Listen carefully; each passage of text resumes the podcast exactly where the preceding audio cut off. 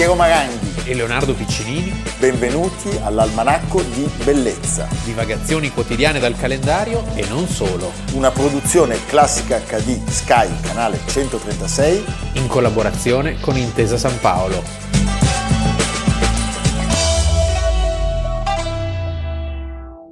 Almanacco di Bellezza, 13 aprile, Leonardo Piccinini. Piero Maranghi. Senti Leonardo, ma c'è un anniversario? Così pare. Ma, signori, siamo insieme da 3 anni. Voi fate 3 per 365, noi non possiamo farlo perché non abbiamo la calcolatrice. E matematica scarsissimi. Sai così, no? Grattandosi. Però è un bel traguardo. È un bel traguardo, siete contenti? Sì. Noi vi sembriamo contenti. Sì, abbastanza. No, sì. Io desidero ringraziare tutte le maestranze che hanno permesso, i tecnici, i truccatori, i sarti, le numerose capacità interne all'azienda. È un riferimento chiaro e tondo all'editore, ma sì. Fate un po' voi. Sì. La gratitudine non alberga in questa stanza, ecco, questo potrei dire. Mentre Amerigo e il Procione commossi ci guardano. Sì, perché poi fiumi di lacrime. Ma il Procione scrive anche alcuni copioni. Beh, bisogna. Ha una calligrafia incomprensibile però. Bisogna sapersi destreggiare. Va bene, abbiamo un contributo, entriamo in un'area che definire grigia è una concessione meraviglioso. La però. Storia del Novecento. Meraviglioso. Poi Inge Feltrinelli. La nostra Inga adorata. Prego la regia. C'era una volta un venditore di balocchi di nome Sigismund Markus che vendeva tamburi di latta laccati in bianco e rosso.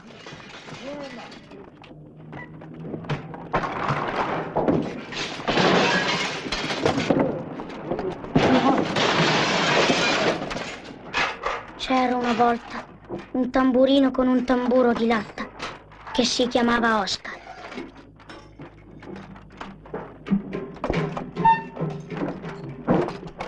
C'era una volta un venditore di balocchi di nome Marcus che portò via con sé tutti i giocattoli di questo mondo.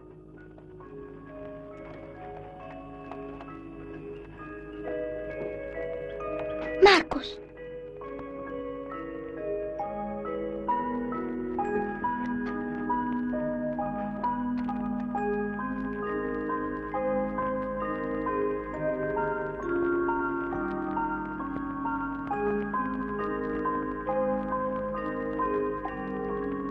Avete visto un passaggio dal film di Volker Schlöndorff, 1979, premiato sia a Cannes che all'Oscar come miglior film straniero, uno dei rari casi in cui i tedeschi che hanno inventato il cinema vincono l'Oscar per il miglior film straniero, perché non capita quasi mai. Sì, è vero. Inspiegabilmente, Il tamburo di latta, per parlare del suo autore, che si spegne il 13 aprile del 2015, a 87 anni, Gunter Grass, e già di Black Trommel. Quando lo citi si incomincia a tremare, perché è un viaggio nella coscienza germanica, nell'abisso, nel riscatto di nuovo nell'abisso. È una cosa pazzesca, solo in Germania possono succedere queste cose, come diceva il Sassaroli al povero Abe in Amici miei, non bisogna mai andare in Germania. Sì. No, ma non è vero, noi amiamo molto la Germania. Lui aveva vinto Danzica, quindi è figlio di quella Germania, sì. Aveva vinto nel 1999 il premio Nobel per la letteratura e pochi anni dopo scoppia, diciamo, la bomba. Da cui non si sarebbe più ripreso, perché è stata una cosa, insomma, sì, voglio dire, non è una cosa così clamorosa, ma il non averlo mai detto. Però lo dice. Sì, lo dice in corner. Vabbè, però guarda, bisogna anche esserci stati in quel mondo lì per capire. Troppo facile giudicare, diciamo. Sì, io sono per l'empatia in questi casi. Perché i giornali, quando lui vince il Nobel, raccontano che lui era stato richiamato come coscritto al fronte alla fine della guerra e che poi era stato ferito e internato in un campo di prigioni americano in Baviera. E fin lì, come dire, questo era successo a tanti. Nel 2006 esplode il petardo, sì, perché, no, più che petardo l'atomica. L'atomica, perché esce il libro Sbucciando la cipolla e lui racconta di un suo passato da soldato delle SS. In un'intervista poi alla stampa tedesca ammette di aver militato come volontario e quindi non come coscritto.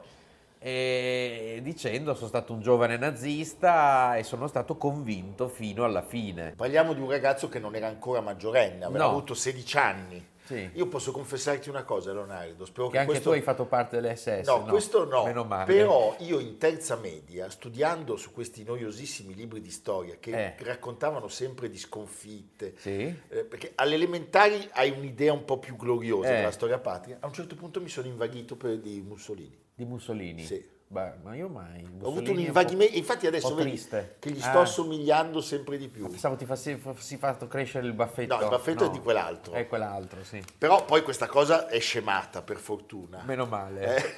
Però ma era un invaghimento vero, non modaiolo. Cioè non avevo il bomber, ma studiavo, capito? Ascoltavo anche le canzoni quando passano i sommergibili. Ah, vedi? Mamma mia. Va bene. Senti, Leonardo, questa confessione scatena le critiche più pesanti, addirittura c'è chi chiedeva la restituzione del Nobel e poi chiaramente c'era anche chi lo difendeva.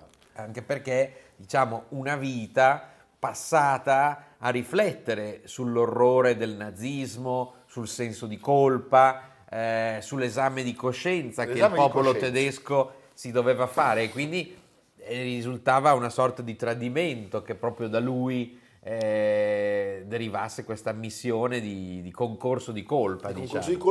Possiamo dire che c'è la banalità del male, del bene, nel suo caso è quasi la normalità del male, nel senso che il modo con cui lui racconta queste cose, a distanza di tantissimi anni, diventava in qualche modo un'arma impropria per la sua difesa. Beh, diciamo, è una tragedia che colpisce tutta la Germania e milioni di persone hanno fatto ovviamente parte di questo meccanismo, perché si è arrivati fino al bunker. Però ecco, lui prima che si arrendessero. Sì, ma... Però ecco, diciamo che poi c'è stato il silenzio di tanti e c'è stato il j'accuse di altri. Lui era quello del j'accuse. Allora che dal j'accuse ci fosse questa mancanza di trasparenza fino all'ultimo ha colpito molte persone. Sì, sì, certo. Questo è stato l'elemento, diciamo... In effetti, se pensiamo alla sua polemica feroce, per esempio quando Reagan e Cole si trovarono insieme simbolicamente un po' come Mitterrand e Cole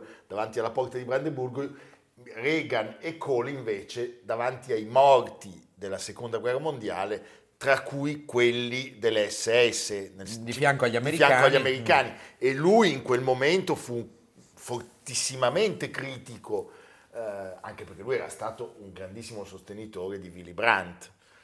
Però questa ambiguità è stata per i tedeschi un colpo quasi mortale. È come se lui avesse dentro di sé una macchia che è riuscito a esternare solo negli ultimi anni, sostanzialmente. A proposito di macchia, lui titola La mia macchia, una delle sue ultime poesie, dicendo: tardi dicono, troppo tardi, in ritardo di decenni, annuisco, sì, ce n'è voluto prima che trovassi parole per l'usurata parola vergogna.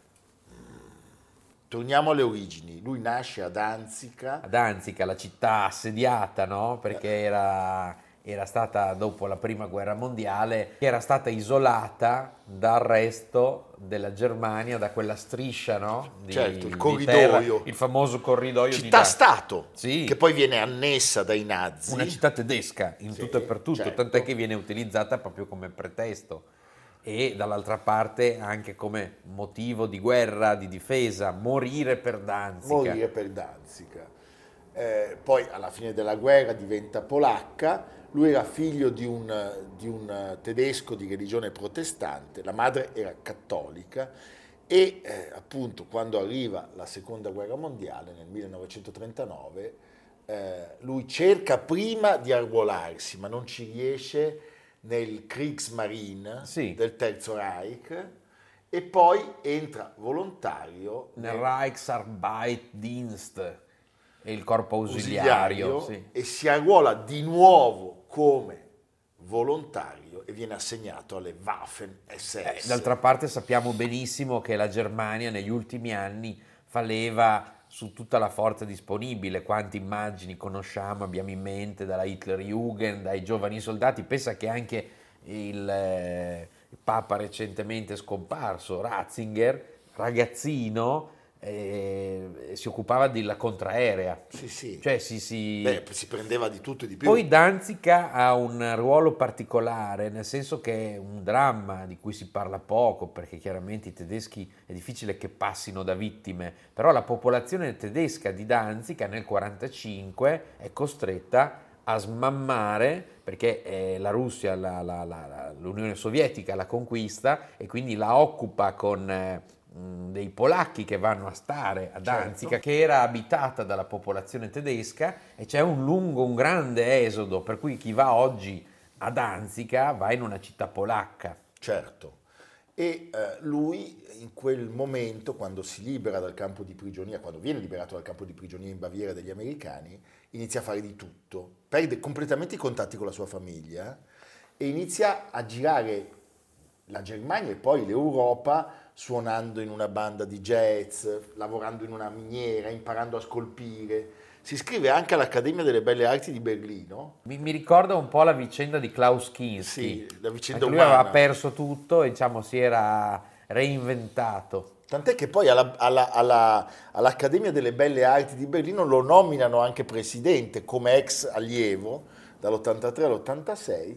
Viaggia appunto in Italia, arriva, pensate, in autostop in quegli anni in Sicilia. Un bel viaggio. Svizzera, e poi ritorna. Sulle tracce di Goethe. Sulle tracce di Goethe, e poi rientra in Germania e incomincia a prendere coscienza delle terribili atrocità, e in qualche modo il suo riscatto è quello dell'impegno politico, e il proprio talento viene messo a servizio per raccontare quel mondo pazzesco e quella vicenda terrificante. La chiave politica è quella della SPD, del Partito Socialdemocratico. Lui sostiene la candidatura di un grandissimo Willy Brandt e lo porta a inginocchiarsi sulle rovine del ghetto di Varsavia. Questa campagna elettorale sarà poi da lui raccontata. Sempre con questi titoli stupendi, devo dire. Il diario della lumaca. Diario di una lumaca. E c'è da dire che lui è scrittore, romanziere, drammaturgo, teatro dell'assurdo, e anche in dramma molto, molto impegnato politicamente, I plebei provano la rivolta del 1966, sulla rivolta di Berlino di cui abbiamo parlato del 1953, a giugno saranno 70 anni. Che poi fu scelta da Cole come festa subito dopo l'unificazione. Sì. Ecco, questo dramma che lui compone, che lui scrive, susciterà vivaci polemiche, perché ricostruiva in modo molto critico l'atteggiamento tenuto da un grande, Bertolt Brecht, che diciamo sì, aveva un po', si era un po' lamentato, ma non troppo, stando lì. E quindi c'è stato questo momento per Gunter Grass di uscire allo scoperto con un grande j'accuse nei confronti di uno dei padri della cultura, certo, tedesca. E lui che scrive anche Anni di cani e soprattutto Il mio secolo, una raccolta di 100 racconti che anno per anno raccontano tra speranze e orrori, direi più orrori, il XX secolo, quando lancia la bomba della sua confessione crea davvero per tutti uno sconvolgimento, sì, per tutti quelli che gli avevano creduto, che lo avevano ascoltato, che lo avevano letto. Il valore del suo messaggio resta indubbiamente. Ma certo, perché poi il suo è un messaggio sempre molto pessimista, molto apocalittico, sì, quindi non è che fosse, diciamo, un inno all'amore, alla speranza, alla pace universale. È un continuo indagare sul dramma dell'umanità, insomma, nelle sue fasi più, certo, cruente. E anche il modo, se tu pensi al tamburo di latta, esce nel 59, sì, appunto è il suo più grande successo. Beh, è proprio già nella scelta, lui ne aveva già letti alcuni capitoli nel gruppo, davanti al gruppo 47, poi lo mette insieme. È una narrazione caricaturale di una piccola borghesia, cioè della Danzica pre-1945. Dove un uomo deforme decide di non crescere sostanzialmente per non adeguarsi ai modelli di esistenza offerti dai suoi genitori e soprattutto dalla società in cui vive, che è appunto la società della Germania. Beh, insomma. E poi chiaramente quest'opera capitale della letteratura tedesca ha un ritorno di fiamma 20 anni dopo dalla sua pubblicazione. Era uscito nel 59, perché nel 79 esce il film di Volker Schlöndorff con Mario Adorf, con un cast meraviglioso, e Grass partecipa alla sceneggiatura, quindi è coinvolto pienamente. È un film bellissimo, è una sintesi tra avanguardia, tradizione classica, è il nuovo cinema tedesco. Quello che vede anche Wenders, Fassbinder. Certo, quel mondo lì. E salutiamo tra l'altro Volker Schlöndorff, che oggi ha 84 anni. Guarda l'almanacco. Certamente. Anche Mario Adolf lo guarda. Lo amo. Io lo amo. Mario Adolf lo amo. Va bene, Leonardo, dedicheremo un almanacco a Mario Adolf. E anche a Volker Schlöndorff. Va bene, Schlöndorff. Sei sempre stato il mio Schlöndorff. Senti, ascoltiamo dalla viva voce di Gunter Grass, intervistato da Enzo Biagi, il suo intervento su un simbolo di quelle Germanie. Va bene, Leonardo. Prego la regia. Il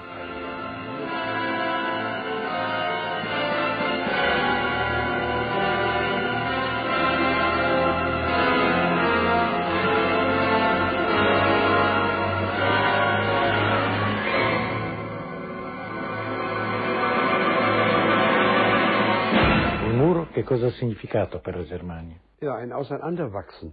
Una crescita diversa del popolo tedesco.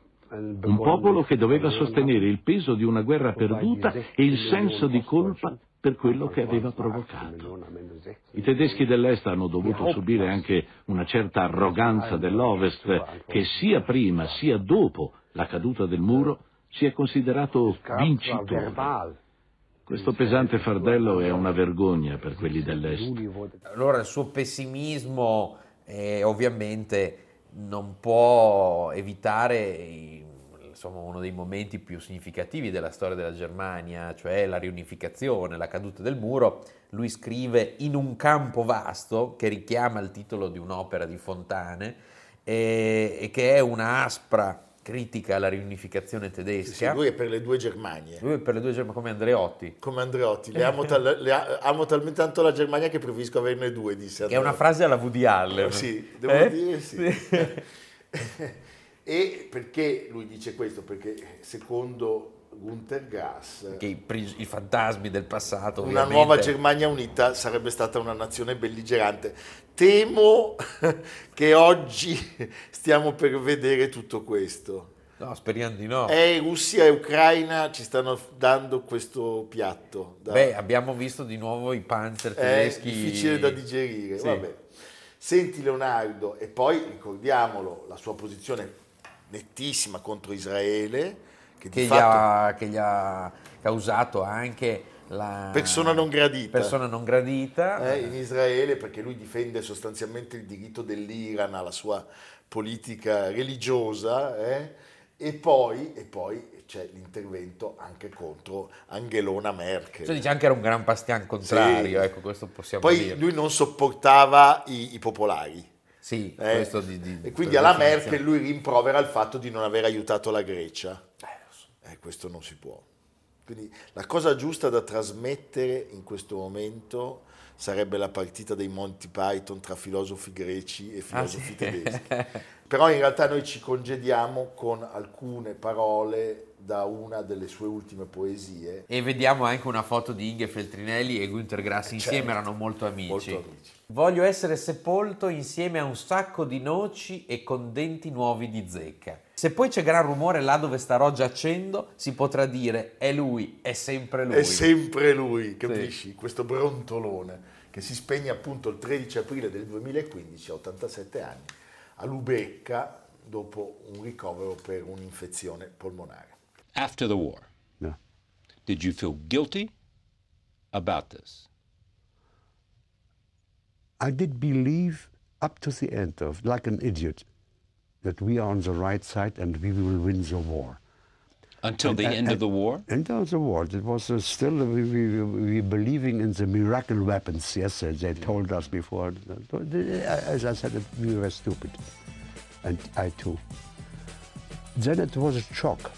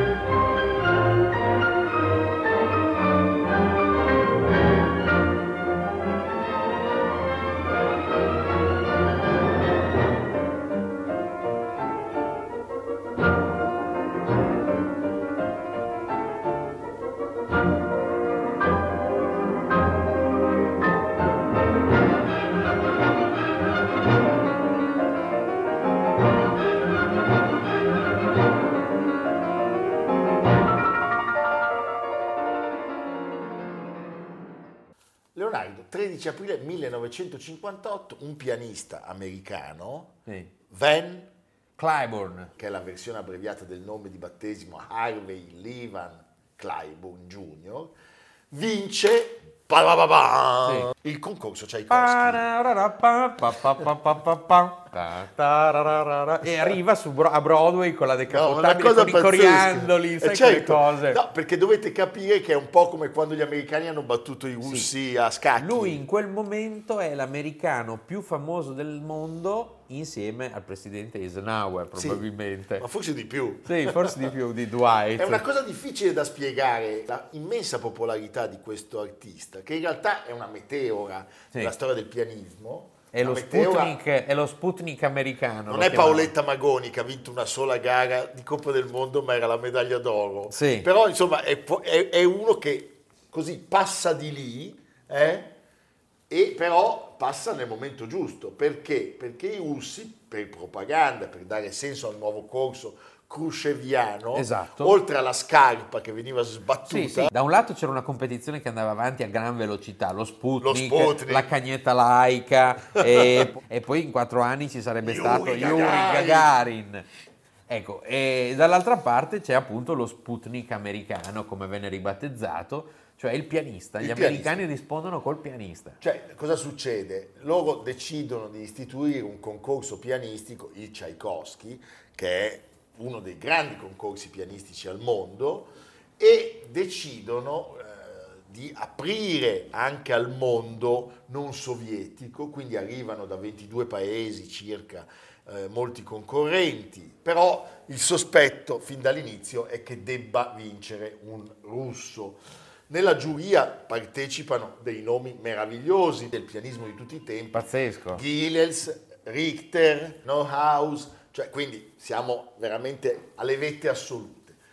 E si presenta tra i concorrenti questo americano che viene dagli Stati Uniti, ha già una carriera consolidata e sa suonare molto bene il repertorio russo. Čajkovskij in particolare, il primo concerto che è il suo cavallo di battaglia. Sì, che poi è l'unico dei tre che si ascolta. Sì.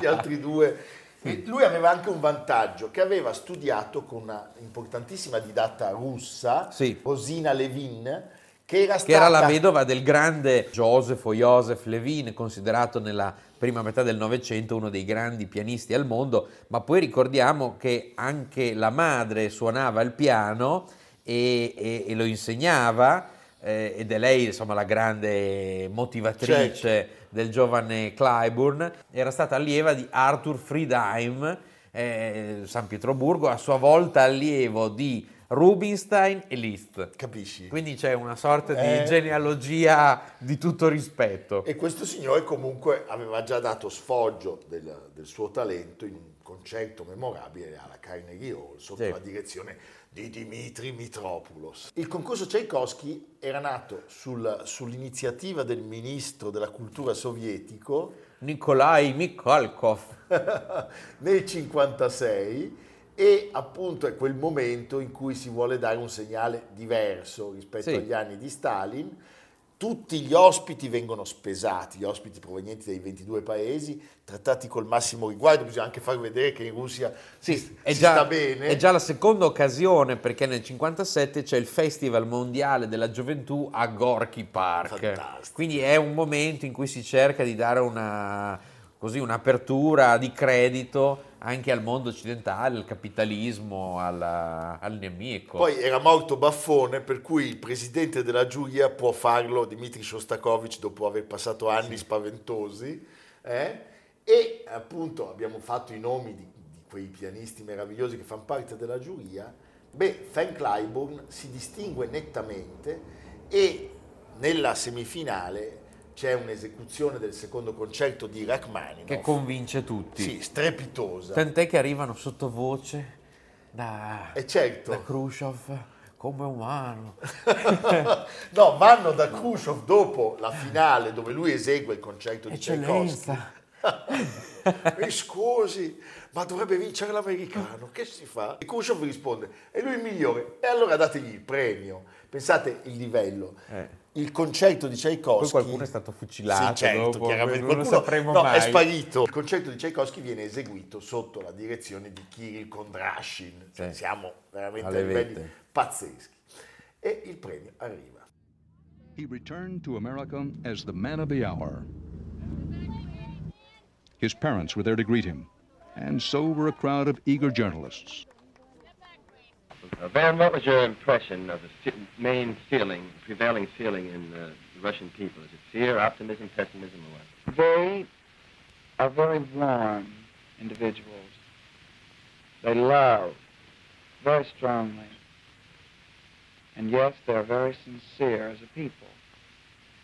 As a matter of fact, I couldn't refrain from telling them that they're very much like Texans. If a Texan likes something, he'll tell you, and if he doesn't, he'll certainly let you know. Cioè, il racconto da rockstar. Questo quando arriva in America viene accolto con la decapotabile. Ma ci sono anche le maggiorette. Sì, quelle... tutto. Poi lui era un bellissimo uomo, per cui c'erano tante donne. Giovane texano, biondo, magro. Sa stare in pubblico, è spigliato nella vita. Poi gli piaceva molto divertirsi, perché lui quando si trasferisce dal Texas, arriva a New York per studiare, andava tutte le sere al Club 82 e si svegliava molto tardi, poi suonava, faceva solo quello e poi ritornava al Club 82. Quindi, insomma, era posso uno... dire che mi è molto simpatico. E a un certo punto questo signore, tale è la fama, si prende un lusso che pochi possono vantare, cioè fondare un concorso pianistico che è ancora prestigiosissimo con il suo nome, con lui vivente, che è appunto il concorso Fan Cliburn, e oggi è uno dei più prestigiosi al mondo. Diciamo, c'è lo Chopin a Varsavia, il Čajkovskij a Mosca, il Van Cliburn, poi ci sono anche gli altri. Van Cliburn fa veramente il Busone, Van Damme, il cattivo di Intrigo Internazionale.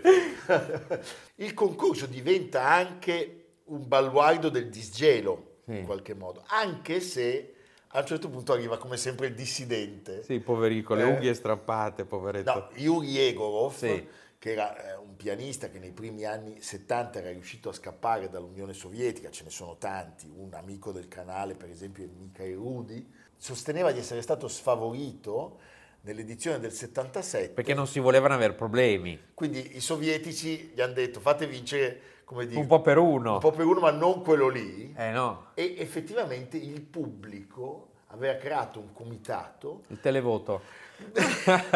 Aveva fatto la colletta.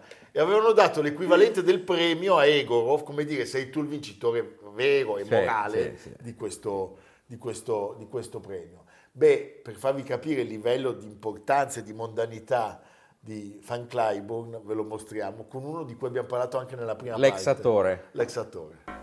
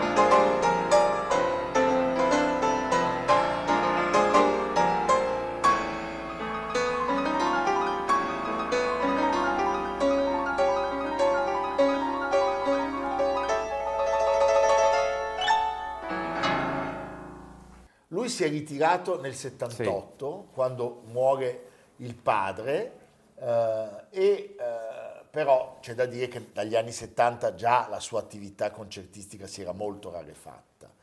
È vero che esistono delle meravigliose incisioni, perché poi gli americani in quello erano dei draghi, penso a quelle con Fritz Reiner, per esempio, abbiamo parlato di Kondrashin, Leinsdorf, Ormandy, forse... Il nostro Paolo Faroni suggerisce di ascoltare fra tutte quelle dei due concerti di Brahms.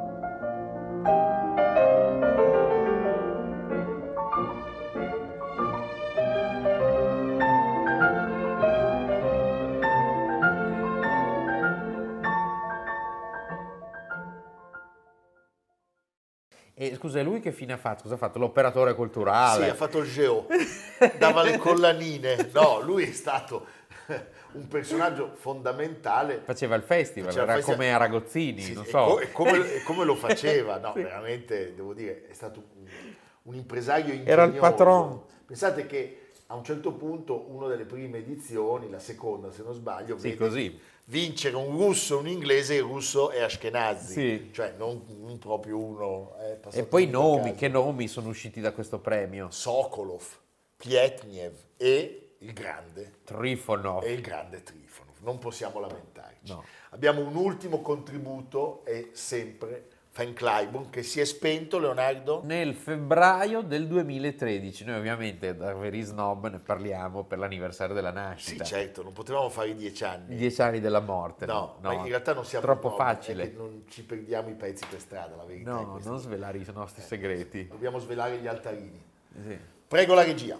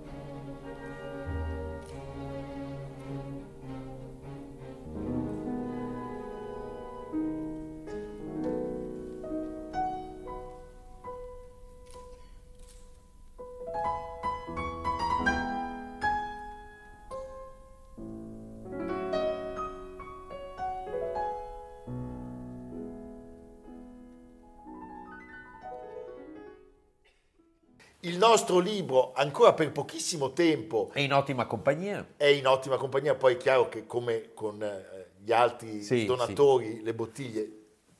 Però veramente, Leonardo, che trasmissione. Cioè abbiamo i vini dalla Valtellina. Ce n'è per tutti i gusti. Dalla Sicilia, dalla Valpolicella. 3 anni, 3 anni, sono 3 anni che la facciamo. Adesso le vigne di Zamora, i colli orientali del Friuli. Noi siamo quel che siamo grazie a questi amici. Certo, perché sennò noi non saremmo niente. Cenere, polvere. Cenere, pulvis, cinis et nihil. Posso dire anche sebo. Va bene, Leonardo, dove andiamo? Dunque, oggi ricordiamo un anno dalla morte di una grande donna, di una grandissima fotografa, fotoreporter, politica, Letizia Battaglia. La Sicilia colta, la Sicilia che ci crede. È uscito da poco un libro che si intitola La mia battaglia, appunto, conversazione con Letizia Battaglia del grande regista Franco Maresco. Cinico TV, film meraviglioso, uomo coltissimo, amatissimo. Libro pubblicato dal Saggiatore, un'amicizia e un confronto costante tra due grandi della cultura italiana, quindi non perdetevi questo libro. Intelligenza, grazia, bellezza, verità. E Sicilia. E Sicilia, bene. Dalle Alpi alle Piramidi, dal Manzanare al Reno, dal Friuli alla Sicilia, è sempre Almanacco di Bellezza. A domani!